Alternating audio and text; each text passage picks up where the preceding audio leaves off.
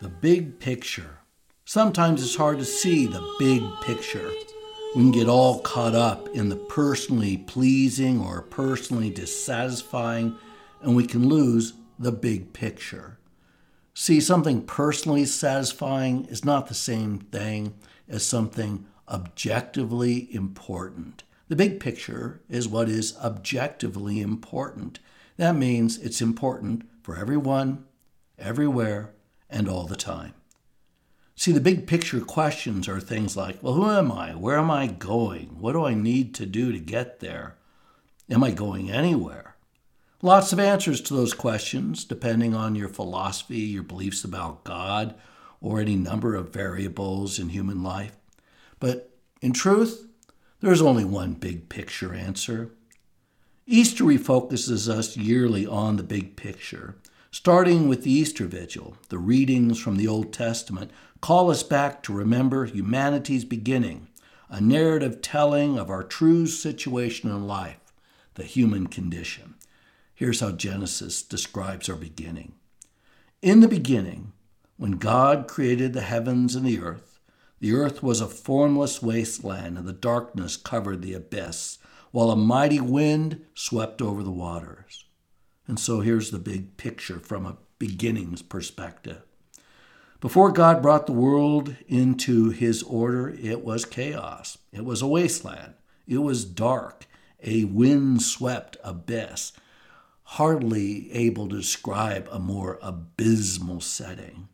As we live through the coronavirus pandemic, the forces of chaos are once again nipping at our human heels, trying to reclaim the order God brought into being, trying to reclaim at least the human order.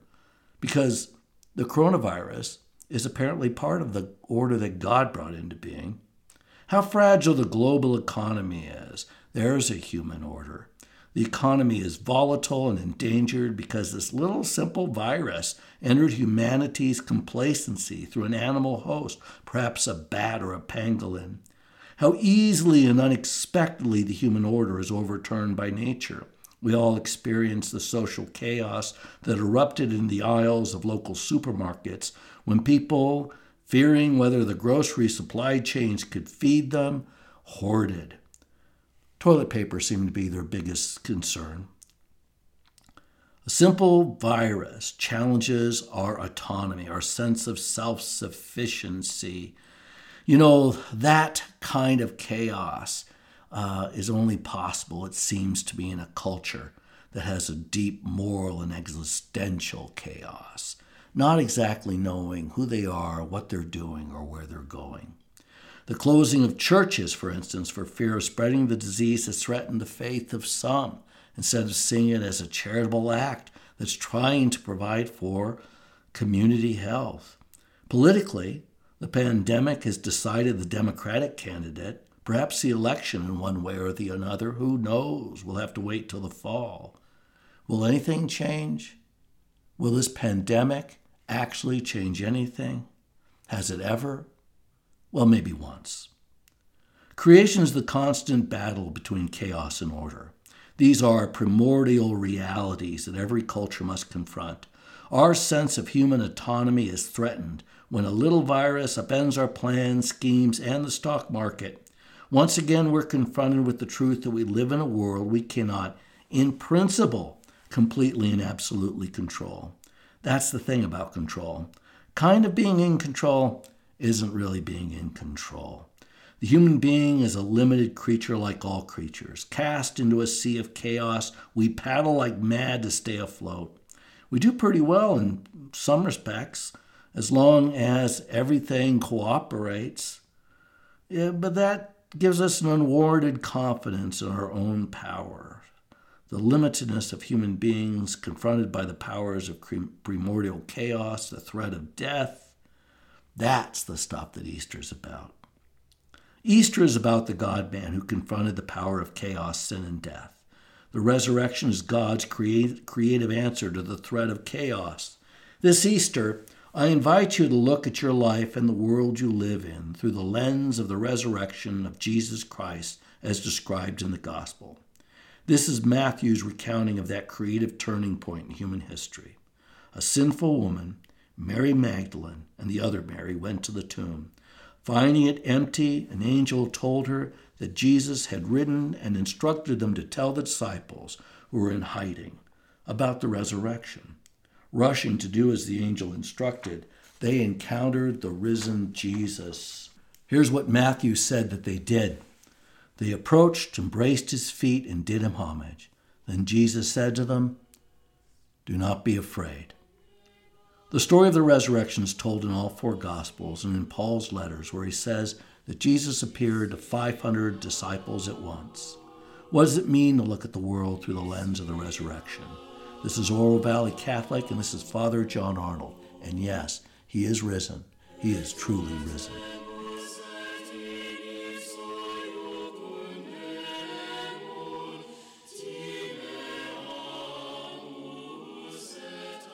Consider these two connections between the resurrection and the creation as it's set forth in the book of Genesis. And these seven readings I'm going to talk to about briefly, they're all in the Easter Vigil. The church gives us to them so that we see the resurrection in its proper context. Here's the first thing the resurrection happened on the first day of the week because God is remaking the world. So the Sabbath is Saturday, not Sunday. The Jewish people observe the Torah correctly when they observe the Sabbath on Saturday, not Sunday. Sunday is the Christian feast of the resurrection. Why is it important for the evangelist that Jesus rose on the first day of the week? That is Sunday, not the seventh day of week, the day of rest. Because on the first day of the week in creation, God created light. That is wisdom, rationality, the Logos. The Logos is a word that means intelligibility, it means word, it means meaning. In the resurrection, God is recreating the world according to a divine order, starting on the first day. At the Easter Vigil, there are seven readings. A few touch on this aspect of creation and the resurrection. The very first reading from Genesis said that on the first day, then God said, Let there be light, and there was light. God saw how good the light was. God then separated the light from the darkness. God called the light day, and the darkness he called night. Thus evening came, and morning followed, the first day. Did you know that John's gospel also says that Jesus is wisdom, the logos, intelligibility? That's the Greek word that John uses in the very beginning of his gospel when he says, and we read this at Christmas In the beginning was the Word, and the Word was with God, and the Word was God. He was in the beginning with God. All things came to be through him, and without him nothing came to be. What came to be through him was life, and this life was the light of the human race. The light shines in the darkness, and the darkness has not overcome it. Jesus is that divine wisdom that was with God on the very first day of creation. Uh, the Eucharist is wisdom's feast. That's God's love, his agape, his great self emptying in love towards creation. The reading from Isaiah at the Easter Vigil touches again on this Logos, this divine wisdom. Here's what Isaiah said for just as from the heavens the rain and the snow come down and do not return, there till they have watered the earth, making it fertile and fruitful, giving seed to the one who sows and bread to the one who eats, so shall my word be that goes forth from my mouth. My word shall not return to me void, but shall do my will, achieving the end for which I sent it. Jesus is that word referred to in Isaiah. The reading from Baruch, also at the Easter Vigil, makes the same point, but it describes wisdom in a feminine way because both the masculine and the feminine come to us from God. Appeared on earth, it says, Baruch, that this wisdom, that she appeared on earth and moved among people. She is the book of the precepts of God, the law that endures forever. All who cling to her will live. But those who die, who forsake her, turn, O Jacob, and receive her, walk by her light towards splendor. The scriptures are seen as feminine because wisdom must be received, and in a philosophical sense, the feminine is the passive, the masculine is the assertive. Doesn't necessarily hold true between men and women, I agree. But we're thinking about this in a different way, in the way that Scripture uh, deals with it. See, the world has this intelligible order. We don't make it up. We can only perceive it, receive it in a feminine sense. So, how do we enter into this sacred order? Remember, the first thing I wanted you to think of is that the resurrection happened on the first day of the week. And it's because wisdom was made present in creation on the first day of the week when God made light, just like He sent His Son, the Logos, into the world. So, the second thing I want you to see in the resurrection, and especially the readings of the Old Testament at the Easter Vigil, is how God once again uses water, like he did when he separated the waters in the fourth day of creation, how he uses it again to remake the world.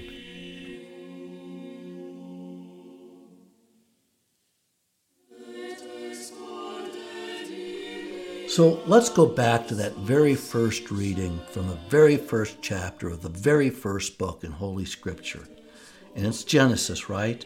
To remember, the first day God creates light. On the second day, God separated the waters and named the one up above our heads the dome of the sky, though we didn't actually exist yet, quite yet. He then began to populate the world on the third day with the land and the sea and the plants.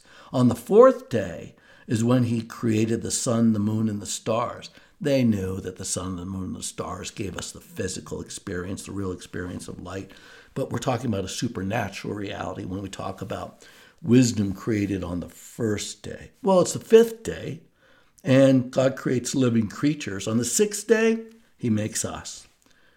The new creation ushered in by the resurrection begins with what God accomplished on the sixth day, us, but restarting creation by using waters to bring His human creation back into the divine intent for all of his creation.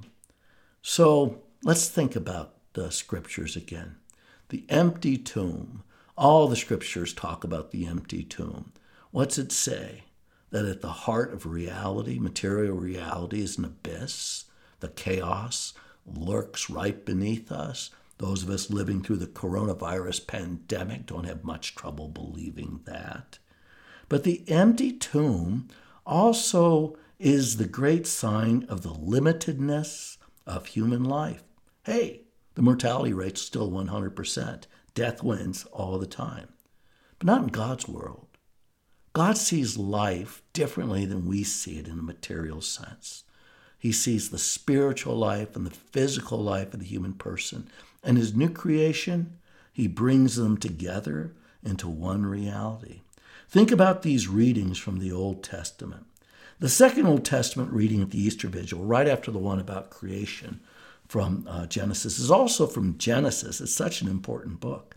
But that second reading recalls Abraham's sacrifice of his only son Isaac. It's in Genesis chapter 22. In that reading, if you remember the story, Abraham is commanded by God to sacrifice his son to God. At the last minute, if you remember, God's angel intervenes and a, a ram is provided for the sacrifice.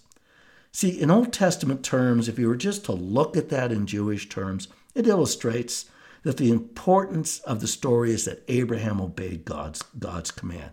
We should be obedient to God. But the teaching also is there is why the Jewish people don't sacrifice their children, don't sacrifice any human beings, because God doesn't want us to sacrifice each other. Boy, that's a major break from some of the Mediterranean religions. Thank you to the people of Israel and the Jews in particular for bringing it forth, forward to us. But this exchange between Abraham and Isaac as they walk up to the mountain to sacrifice is important to Christians because we see a deeper meaning put there by God. Here's what it says As the two walked on together, Isaac spoke to his father Abraham. Father, Isaac said, Yes, son he replied. Isaac continued, Here are the fire and the wood, but where is the sheep for the holocaust? Son, Abraham answered, God himself will provide the sheep for the holocaust. And we know that God does, both in the story of Abraham and on Mount Calvary, there at Golgotha. on the day of the crucifixion. Because God provides a sacrifice. In John's gospel, Jesus is sacrificed on the cross at the same time that lambs are being slaughtered in the temple precincts in Jerusalem for the Passover supper. The next reading is also important, but both of them, the one about Abraham and Isaac and this next reading about Moses, really have baptismal links. Because if you remember in John's gospel, when Jesus is sacrificed at the same time that the lambs are sacrificed, blood and water come out of his side. An eyewitness says, John, I saw this. And they see that as the origins of the church through baptism coming from the side of the Christ, just like Eve was taken from the side of Adam. But that link's made even more clear in the next reading, and it's a reading from Exodus. In that third reading on uh, that Easter Vigil evening, Moses led the people in Exodus 14 in their escape from Egypt. And you remember in this dramatic moment in the escape, Moses and his, the people have their backs to the Red Sea. Pharaoh, his chariots, and his charioteers are closing in. Moses raises up his hands at God's command, and the water parts.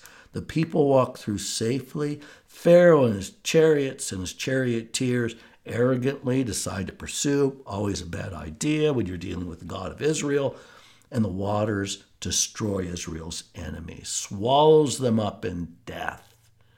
And the people go on to the promised land. You see, in baptism, when we do the baptismal rite, we read these stories.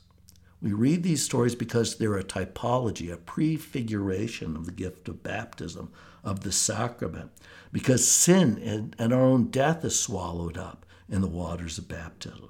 The prophet Ezekiel also describes the power of the cleansing with water in baptism. This again from the Easter Vigil in Ezekiel 36. And Ezekiel says, I will sprinkle clean water upon you to cleanse you from all your impurities, and from all idols I will cleanse you. I will give you a new heart and place a new spirit within you, taking from your bodies your stony hearts and giving you natural hearts. I will put my spirit within you and make you live by my statutes, careful to observe my decrees. The link between a, a, a baptismal cleansing and the creation of a new person. Like Pharaoh's chariots, sin is swallowed up in baptism. Like the cleansing from sin described by Ezekiel, our sins are cleansed, washed away in the waters that flows from the side of the crucified Christ. St. Paul brings this all together in the first New Testament reading at the Easter Vigil. Uh, after the glory is sung, the bells are rung, all the lights come on in the church.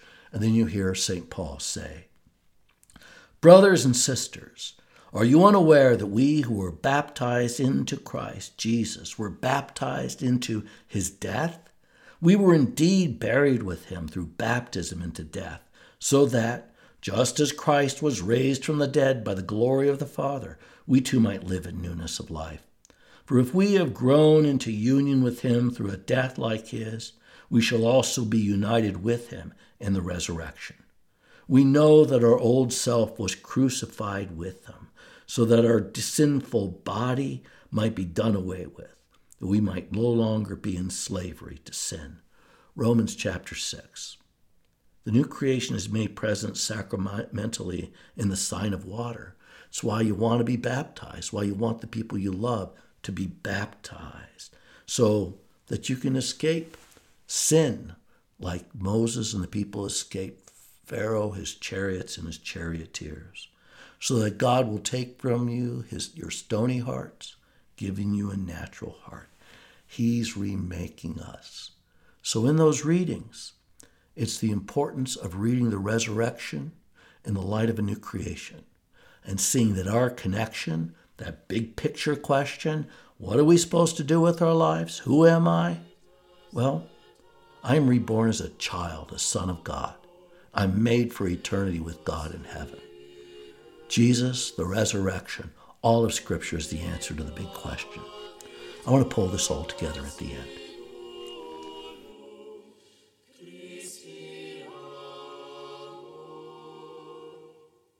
So, what happens We're remade. We got a natural heart instead of a stony heart. Do you remember the story uh, that we did in Lent about Jesus and the woman at the well? And I said, and you can still listen to the podcast, it was about a wedding, because when you see a well, there's a wedding happening in the Old Testament. You see a man, you see a woman, there's a wedding happening in the Old Testament. You see God, you see a sinner, you see something more. See, thinking of the story of Israel and the story of Christ, there's one element of the resurrection that has to be mentioned. Have you noticed that in the story of the resurrection that it is a woman who is the first witness all the time? In Genesis, it's the woman who first falls to Satan and takes the contagion of sin to her husband.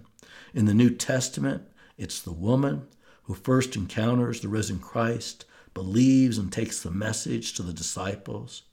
It's to the woman that Jesus says, Do not be afraid. Because God is bringing salvation back into this world through a woman. We know her as the Virgin Mary. But in the story of the resurrection, Mary Magdalene, a sinner, stands in as a sinful woman who represents us, a sinful church. In the gospel, Jesus repeatedly refers to himself as the bridegroom. John the Baptist calls him the bridegroom. So you should be familiar with that. That God, again, according to the Old Testament, is going to marry his people. Why? Because in Genesis, sin begins in the rupture of the relationship between man and woman. Man and woman are at the heart of the human community. Mary Magdalene goes to Christ's tomb on that first day of the week. And yes, she is a sinner. She is a real person. But for the evangelists, she's also a typology, a representative of the whole church, all of us present sinful at the entrance to that empty tomb. All of us present, embracing the Lord's feet and hearing those words. Do not be afraid. In Genesis, God placed man and woman into a garden. Our sins turned that garden into a cemetery, a place where the dead are. The wedding of God and his people, Christ and his church, the bride cleansed in the waters of baptism in preparation for the wedding feast, the Eucharist. He's remade the cemetery, the abode of the dead, to the gates to paradise. Easter's a beautiful season, even when we're separated. And so I wish you a happy Easter season. Because, friends, Easter is a season, not just a day. Salvation is eternal life, not just the moment of our baptism. Thank you for listening. This has been Oro Valley Catholic. Have a blessed and happy Easter. And I'm Father John Arnold.